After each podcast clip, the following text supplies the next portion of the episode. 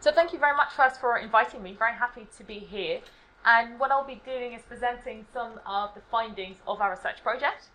Um, so we started in October last year. I'm kind of coming to the end of it, or at least supposedly so. We presented some of the findings at the European Parliament in Brussels yesterday, which is really interesting because obviously everyone wanted to talk about Brexit rather than anything else. Um, but the kind of you know sentiment that you were speaking about was certainly also there. The sort of normalization of racism, xenophobia, and what effects will it have on migrants as well was, was, was very much present, as well as the Brussels side just generally being fed up with the UK. But let's let's leave that to the side for now.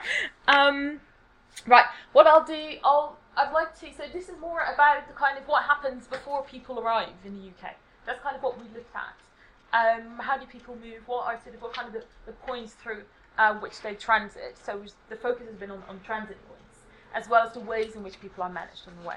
So I'll give a little bit of uh, background first, before I start with that, then speak about that and some of our findings um, of the research.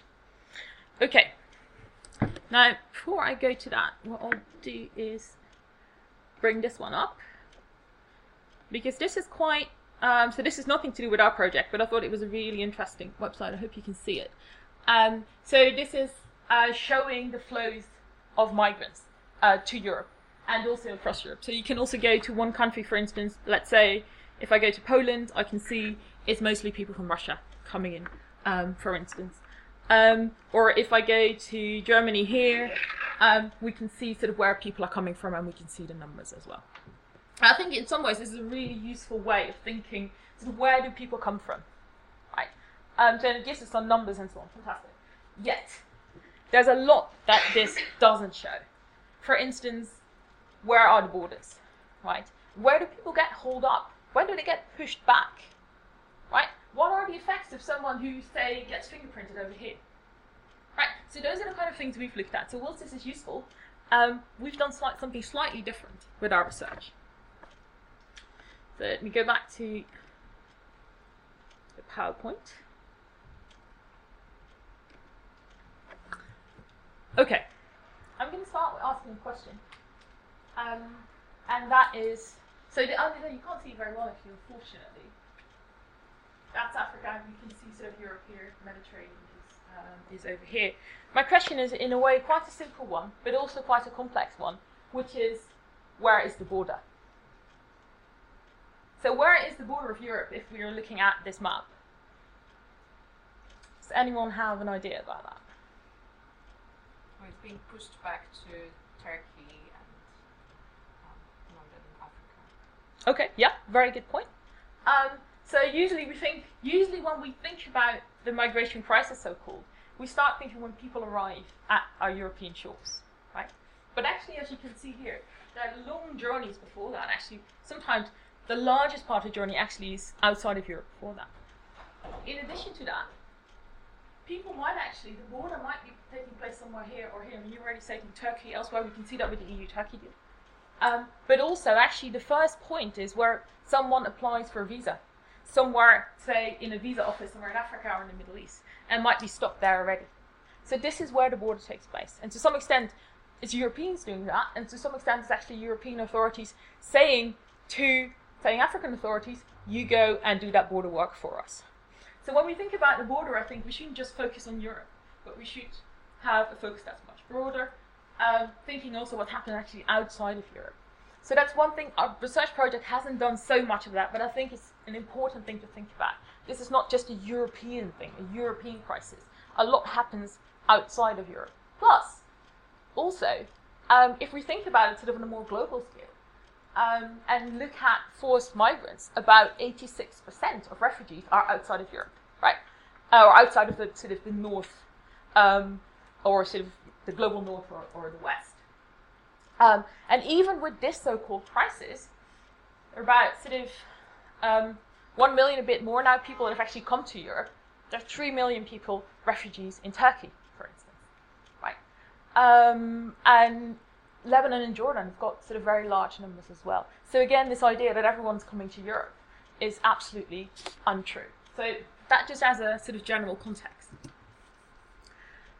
Then I want to say something about these distinctions as well that we often make between migrants, refugees, asylum seekers. And on the one hand, I can see that these are sort of important. Say, okay, um, who's claimed asylum, for instance, and who's been given asylum, so that then becomes a refugee. But at the same time, that is also a form of bordering, right? We're not naturally a refugee or asylum seeker and so on.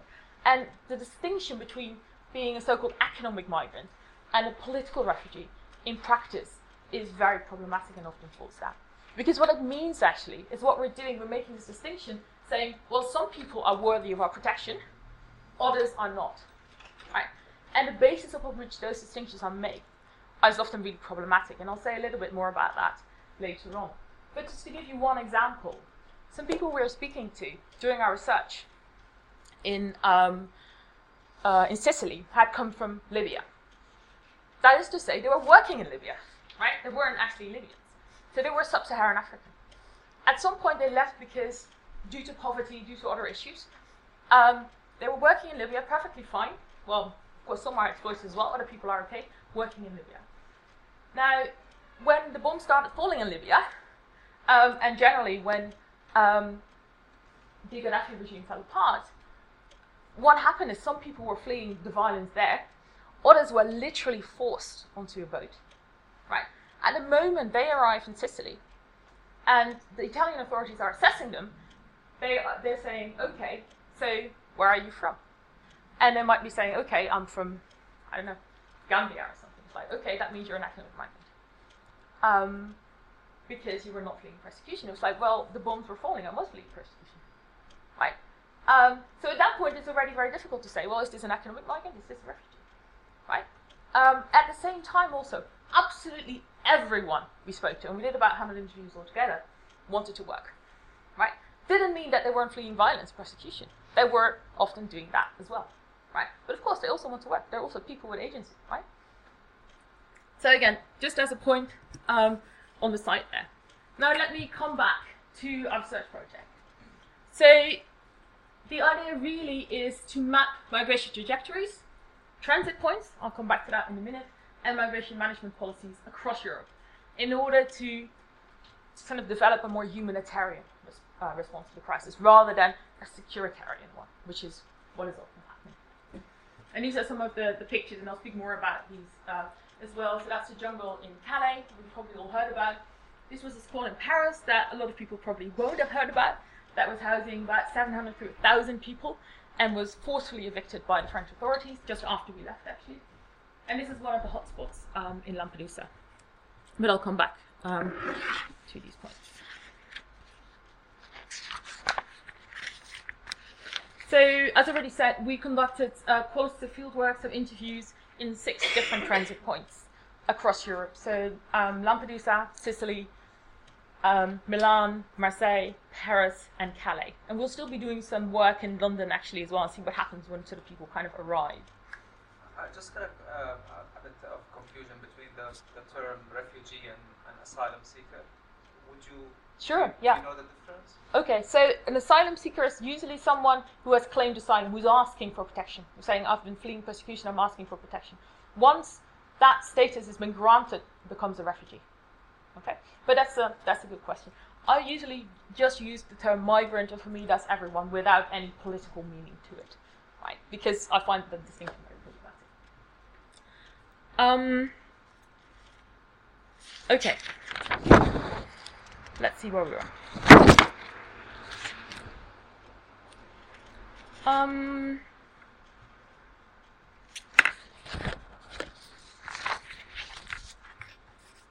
Okay, right.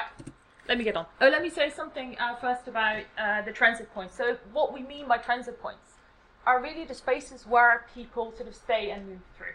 So, they're institutionalized ones, such as hotspots, detention centers, reception centers, and so on. So, we looked at these, but also the informal ones. Um, so, if we go back to this slide, like this squat here in the former school, or, or Calais, the jungle there, we can also think about, for instance, the Idomeni camp at the Greek Macedonian border. Um, so these are much more sort of informalized spaces. Um, we see to some extent similar things happening there, but also in other ways they're quite different. So that's really the focus of our research. Now, very briefly, these are kind of some of the key findings. Um, and the one, the first one is really thinking about how are we framing this issue. what does it to speak in terms of crisis, for instance? Um, so I think we have to have much more focus on the political and humanitarian aspects of something that's often be said to be a security crisis. And also, the other thing is thinking about refugees, migrants, not just as passive victims or you know people that come and steal our jobs and so on, or as commodities, but also actually as active agents. They go through an awful lot of hardship, um, but at the same time, um, they're also sort of independent people, often with a lot of determination and so on. And the second thing is really looking at what are the effects of migration management policies. So the borders that we see, but also um, fingerprinting and so on. And what we've seen over the past year, unfortunately, is really increasingly coercive nature of migration management. That includes police violence, denial of access to the asylum system for those who want to claim asylum, as well as uh, reception conditions, but also the destruction of living spaces of people. Okay. Very quickly, I just want to ask what do you think might be the advantages and disadvantages of calling something a crisis? Just saying that it's our problem. Okay, if you say it's a crisis, then at least we have to do something about it. Okay, yeah. Oh. from a from a legal perspective, I uh, I would automatically assume that in a crisis situation, uh, uh, certain rules might be suspended or certain extraordinary measures might be introduced in order to deal with uh, something that's out of the ordinary. Okay, absolutely. I was just going to say, I think it depends what sort of crisis it is. If it's a Mm. humanitarian crisis, yes, it has advantage, advantages, but if it's a refugee crisis, it, it shifts the focus. Okay, absolutely. Yeah.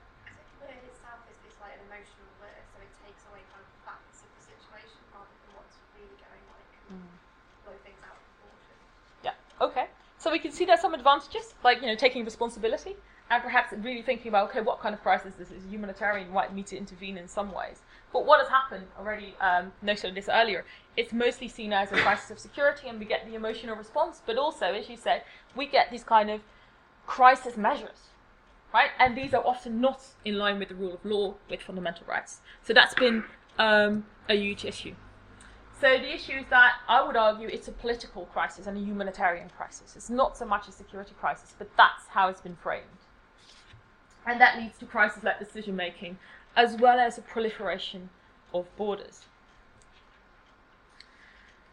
Um, so really, what, what I would argue is often the crisis is set to be people coming to our shores, right?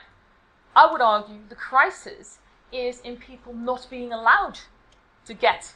People are not being allowed to move on at the borders, or even reach Europe, even get there, um, or being forced um, onto, you know, um, very dodgy boats and, and so on. Right, having um, only a very um, only in a, no legal way to get into Europe, so only in a regular way, but also only a very dangerous way and a very expensive way. Right. Um, so if there's a crisis, I would say that's where the crisis lies. So we need to sort of rethink um, how we think about um, these issues.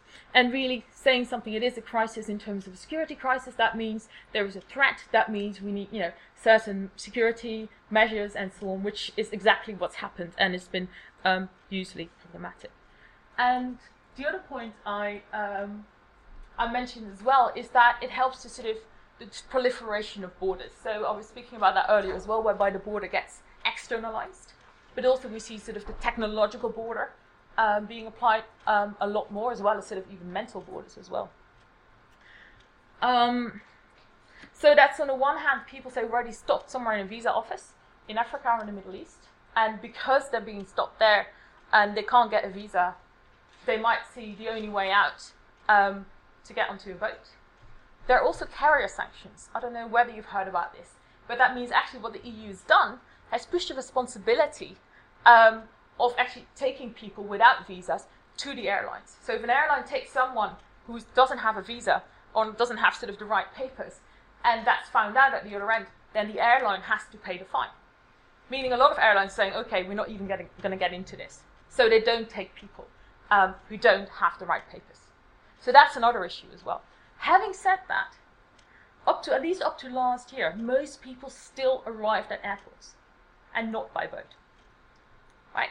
Uh, I don't know what the exact numbers are at the moment, but still there's a lot of people actually who come, for instance, on tourist visas or on fake visas, fake passports, and so on.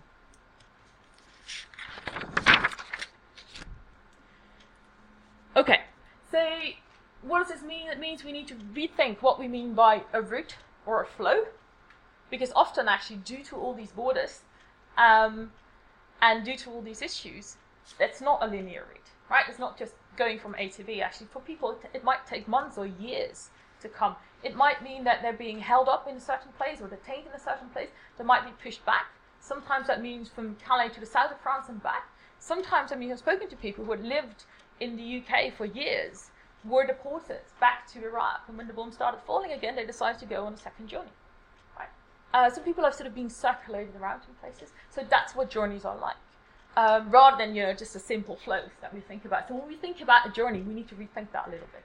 Also, when we think about border, it's not a simple line as we as we see on the map, but often there are whole zones where people are held up, like the jungle in Calais. That itself is a whole border zone, right, where people are um, are being held up. And the last point, as already mentioned earlier as well, what we need to rethink is the agency of migrants, refugees, and so on. Um, so often, and there's very good reasons for that, is to stress vulnerability. Because, of course, they are really vulnerable, especially when you sort of don't have rights or your rights are not respected and so on. But at the same time, that if we only see them as victims, um, then actually we don't realize um, that often they are really quite determined, but also that they have their own ideas about where they want to go. Right? So a lot of people, for instance, that we spoke to in Calais, um, why did they want to go to the UK? They might have family, friend connections, might be language, right? Might be they thinking better access to education or to jobs. Um, if we don't take these things into account, what happens? We'll just start redistributing people, which is what happens at the moment, right? People are lucky enough to be redistributed or relocated, as it is called. Um, I'm not giving any choice in the matter. And that means there are a lot of secondary movements, right? So people go from one place to the next, and then they say, well, this is not where we want to be. We don't know anyone here, we don't know the language, and so on, so they start moving again. And also, just to think about, in all these times, often people have very little access to education, if at all, or jobs and so on, right? So this is a huge issue. So before people get into the UK, often, they already have a big gap there as well. So really, this is what we need to take into account. And just to get some examples from, uh, from Calais, so one hand, the camp in Calais is it's a horrible situation. But at the same time, people have opened their own restaurants. Um, you know, people are building houses, their communities, you know, their churches, their schools, and so on. Even if they are being destroyed um, now and then by the French authorities, people sort of keep doing it. And it's interesting because you come back, or you, you're there, and you come back perhaps a few weeks later, and you realize, oh, there's a new restaurant. Or suddenly, I think in, it was in January, they had hotels, and I thought, who in the jungle needs a hotel, right? But it was really interesting to see that actually people do try and sort of keep living as well and setting up these kind of things. So again, I think that's something we uh, we need to take into account. Are there any other questions or comments so far? A very quick one. I'm not sure if I'm running ahead here. Um, I was wondering whether your alternative framing of, of, of the crisis necessarily presumes that there is a singular uh, crisis, regardless of the language, regardless Mm. of, of the meaning that we ascribe to the term crisis. Uh, just to make it clear, I'm originally from Greece, so Mm. obviously uh, uh, this is what's on my mind. It, it, it seems quite clear to me that uh, this is not a singular European crisis because of Dublin 1 and 2, because of the fact that there is no uh, mechanism to sort of distribute the, the responsibility to Mm. deal with uh, uh, with refugees coming in. So uh, Greece and, and Italy, Idomeni and Lampedusa uh, bear the brunt of, Yeah. of what's going on, and I'm wondering whether that means that this is not a singular crisis, but Absolutely.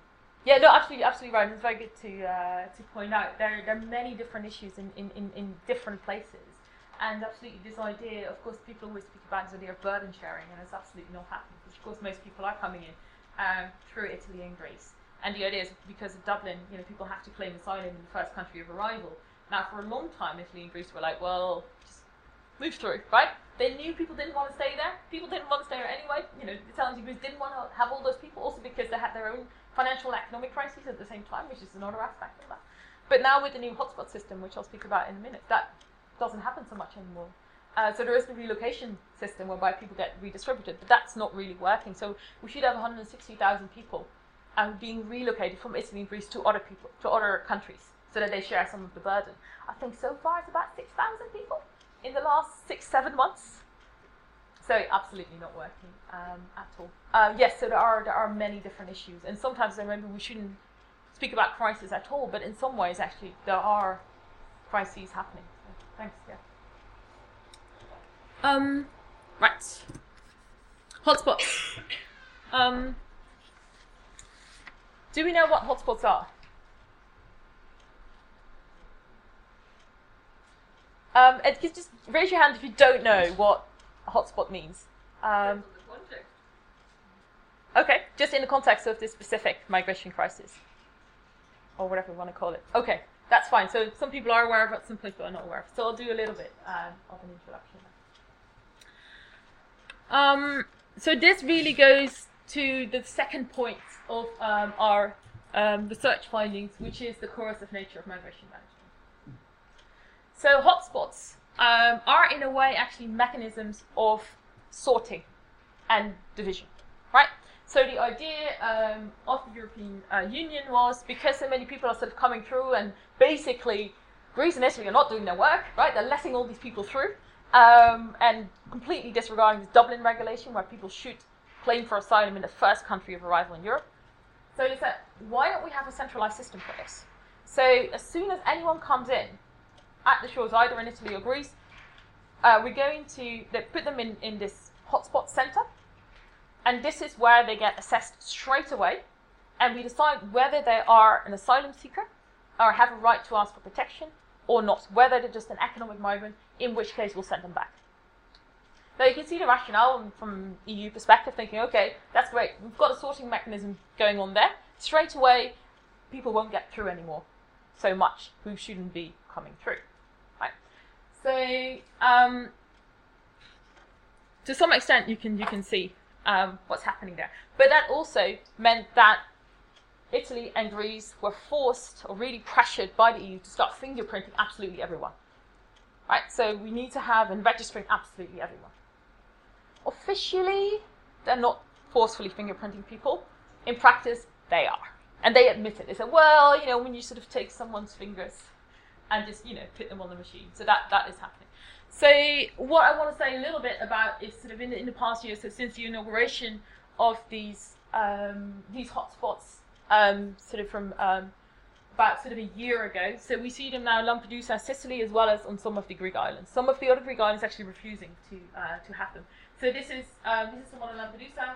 Um, here we see the one on Lesbos actually. So you can see that that's much more a prison, and that's exactly one of the things that happened. So over the past um, year, um, what we see is these kind of spaces of what used to be spaces of transit, and which we kind of optimistically called spaces of transit when we started the research. We're saying no, actually, they're much more spaces of detention, spaces of refusal, and spaces of pushback. Because the other thing that the EU's been doing is saying we need to push up the number of people that people that we refuse. That's one of the aims.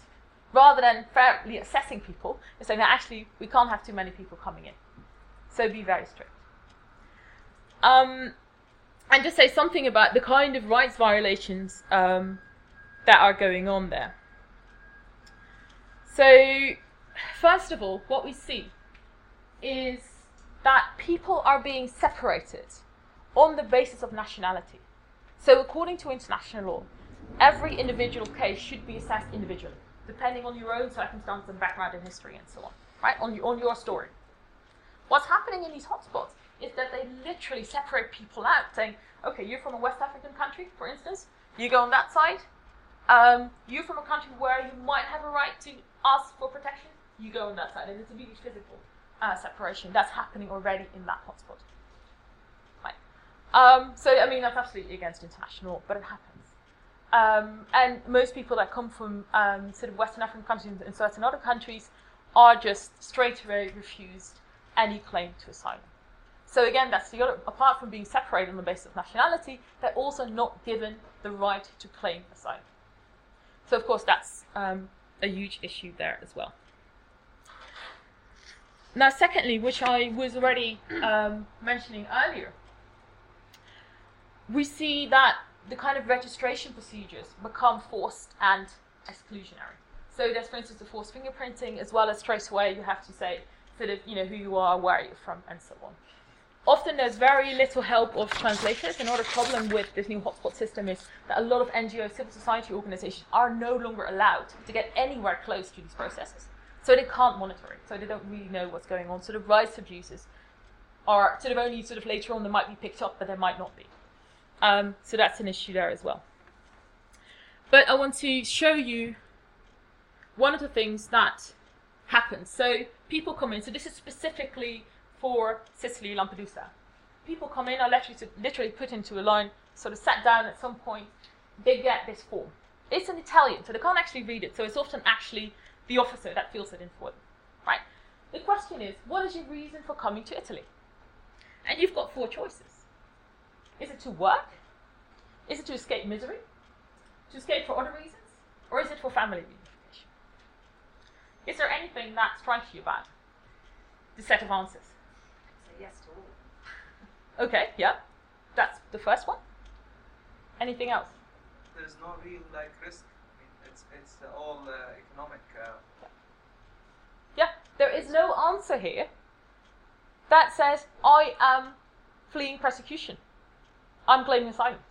It's just not an option. Unless you say to escape for other reasons. Right? So people are given a false choice. In Italian. Right? Um, now, I've heard that in the past few months, in some and again, it's, it's, it's different from one place to the next. In some places, they have now included that option after a lot of pressure. Um, in some places, this is still the case, right? So a lot of people are like, "Well, I'm here to work because they want to show that they're, you know, that, that, that they're doing good." Of course, that's the wrong answer because then you are asymmetrically an economic migrant, right? So these are the things that are sort of that are going on. Um, and what happens to sort of a lot of people who are giving the wrong answer and or are the sort of wrong nationality? Um, and again, I don't know whether this is still happening. Some people say, some people say it is, some people say it isn't. Um, but what Italy was doing, they were giving them basically expulsion orders, so they hadn't had any right to claim asylum. They're given again a piece of paper in Italian that they didn't understand, saying you need to leave the country in, within seven days. That's it. Full stop. Pushed onto the street. Right. So people, no idea what, where they are, what is happening, what this piece of paper says, right? And are literally on the streets, and we saw you know people literally on the streets in, in Sicily. Um, and of course, there were Italian lawyers that were trying to help them, but in Sicily, a lot of Italian lawyers only speak Italian, so that didn't help either. So sort of trying with sort of translation, trying to help them out. Um, and of course, they're not actually deported because for Italy, that's way too expensive as well. So they just become illegalized. So they're just there in Italy, and of course, in, uh, uh, luckily at least, there are a lot of sort of religious organizations that help them out there. Um, and if they are from certain countries with which um, uh, Italy or sort of Europe has bilateral agreements, they might actually be sent back. But still, they haven't had this right to claim asylum. Um, okay.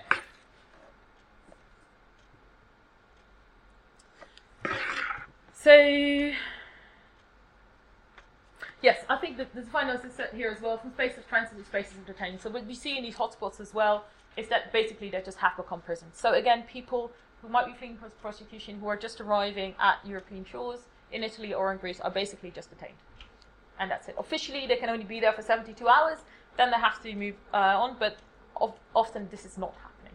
So, of course, this is not a very clear fundamental rights breach. And especially in Greece, these spaces, because so many people have come in as well, um, these spaces are just really just horrible. Um, very poor conditions. I mean, you can see here as well. It's all, at least in what I've heard in, in Lampedusa, um, people can actually get out. There's, there's a, um, I think they can go out in and out anyway, but there, I think there's also sort of a hole in the fence. But at the same time, when you're at Lampedusa, you can't go anywhere, right? So it's like a prison island anyway. So there, that's that. Um. Okay. So moving on to the more informal transit points. So these are spaces like Calais, the um, the Paris Accord I was speaking about, sort of other types of camps. Um, and what we see there, again, we see lots of rights violations as well, but of a slightly different nature. Um, and one of them really is increasing police violence, um, which is often justified on the basis of criminalizing people, saying, well, actually, you don't have a right to be here, you're illegal here. So, you know, you're a criminal in a way. Um, that means you don't have the same rights. Uh, but at the same time, in terms, I mean, people have certain fundamental rights, which includes you not just being sort of rounded up uh, and beaten up by the police, but it does, um, it does happen. Um, so let me just give you a few examples of that. Um, this place, so this is um, Lycée Jean Quarré in um, in Paris, and we were there in October. And when it sort of started out, these were people who were already pushed away from a camp at uh, a, a, uh, metro station, uh, La Chapelle, uh, and then ended up here, about 200 of them. And a few months later, when we were there, about about 700,000. I mean, nobody really knows, but were, the conditions were absolutely appalling. Um, people just sort of sleeping everywhere.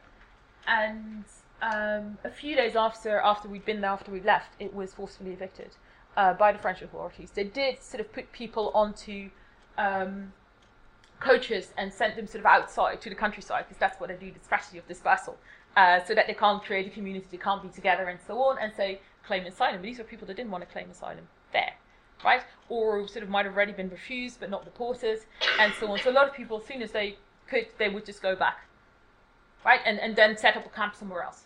So again, it's easy to get the circulation of, of, of people there. Um, in Calais, I don't know whether you can see it here, um, but this is the camp in, I think that was in October or December. And you can see just the beginning here. By the way, this fence, I don't know if you can see it, um, it's the same fence that we saw at the Olympics here in the UK. So this is the UK contribution uh, to border control. And you see it sort of around the court as well. So you can see here sort of whole living space. At some point, the French authorities were, well, actually, all these people want to get onto the road because this is where the fence is there, because people want to get onto the lorries. Uh, so we can't have that. So we need to just clear the strip. And literally, what they did is just clear the strip, just destroy people's houses. I mean, it did get at that point a few days warning, so or a bit longer. Uh, so actually, people started moving their houses as well. But they called it a buffer zone, right? But of course, it just meant that it was easier to intervene. And what we've seen, especially after the Paris attack, but also before that, just police coming in every night, just tear gassing the place, um, using water cannons. I mean, absolutely horrible. Um, so this idea that you can just destroy people's living spaces, and not only that, we saw a much bigger eviction in March this year, uh, whereby a large part, well, half of the camp was destroyed, but the living space of three and a half thousand people uh, were destroyed at that time, including schools, churches, mosques, and so on. And initially, the French authorities said, well, we won't touch those, but they did. And um, it hasn't actually put the number down at all. There's still, there were about 7,000 people there, there's still about 7,000 people there. They're just in much more cramped conditions. So rather than actually helping this, these kind of evictions, it just makes people more vulnerable. And also, we've seen now an increase in violence in the past few months, not just on behalf of the authorities, but also on right wing groups um, in Calais, including disappearances of children. Um, so in, the, in, that regard, the conditions are really sort of um, quite appalling. Another thing we saw happening as well, uh, actually we're just we're just too late. Um, one of our researchers, when we were in Milan, one of our researchers said, "Look, we'll go to the parks um, because this is where a lot of refugees are. It's just an informal camp. People stay for a few days, and this is also where they get railway tickets and so on, right? So the people helping out, people get railway tickets to go on to wherever they want to go. We go to the park, and it's just a park. There's nothing, right? Just a normal park as if nothing ever happened. And, and then we started thinking this was a time that the expo was running in Milan. So what the, uh, the local authorities had done is like, well, we'll clean it up. And again, just, and the same with the railway station. The railway station was fine.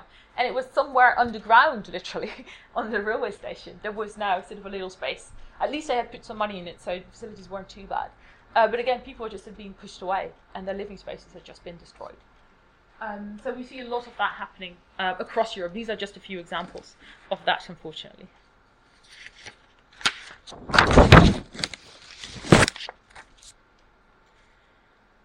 Okay. Um, at the same time, I do want to stress, as I said earlier as well, despite all this hardship and despite these awful conditions, people do have agency and people do do stuff. Um, and so they do try and live on, create communities, create some sort of schools, um, and and that sort of thing. So that you know that does happen as well. Um, finally, I wanted just to say a few things. It's not, it's not the focus of our research, but just some focus or a brief few comments on education because it is something sort of that we came across now and then during our research. Of course, lack and limited education in transit points, especially in hotspots, which is just basically um, detention centres. But there's these huge gaps of people, right, who are on the move and actually don't really have access to education. Um, you see improvised education arrangement in informal transit points, like in Calais, for instance, but it's mostly sort of primary, secondary education, right? Higher education um, absolutely not there. So those people, but also, you know, if they can, they would sort of do some work, or indeed, for instance, in Calais, most of their time is preoccupied with how I'm going to get to the UK, right? So this is what they do all night, and in the morning they sleep, um, and then sort of they try again, and, and you see this in other places as well. Often it's also just about survival, right? Um, so education is, is, is further. But at the same time, what, I, what also for people actually who were in asylum procedures, for instance, in different places that we came across, especially in Italy, but also elsewhere. They're like, look, they're now asking me to, to learn Italian. It's fine, but I speak English. I want to do something in English. I want to have a higher education in English. I want to study, but I can't do it here. So I think just having sort of some online education would be, were, that's exactly what they were asking for. Look, if we can access something, some studying, whatever, online, that would be fantastic. Uh, because then, despite the fact that we're in Italy, we can already start what we want to do, even if we sort of get stuck here. Because, of course, in places like Italy, but also elsewhere, France, um, there's very little provision at that level in English.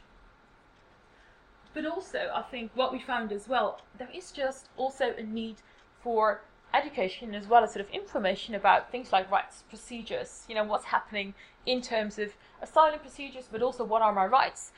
Where do I get information about, you know, how I'm, just practical information about things? Right, so again, I mean, that can be sort of online in other ways, but I think that's some that's really important as well. Often people in, in I mean, some people in the jungle in Calais have some really good sense of what's going on, but a lot of people have no idea how they can apply for asylum either in France or in the UK. Right, so these kind of things, are, in, sort of in terms of education, I think would be really important as well. And there are some initiatives. Um, in in Calais, there's now the refugee info bus, which does exactly that in different kind of languages. Uh, a group of people have set up uh, sort of a welcome to Europe guide, which give you absolutely all the information you need in different languages. So there's one out already about Italy, which is about what are my rights, what are the procedures here, but also how do I take the train to Germany, right? Because obviously, also I mean that might be what people want to do. Um, so those are just a sort of few slight comments. Thank you very much for listening. Can we just say thank you? For, for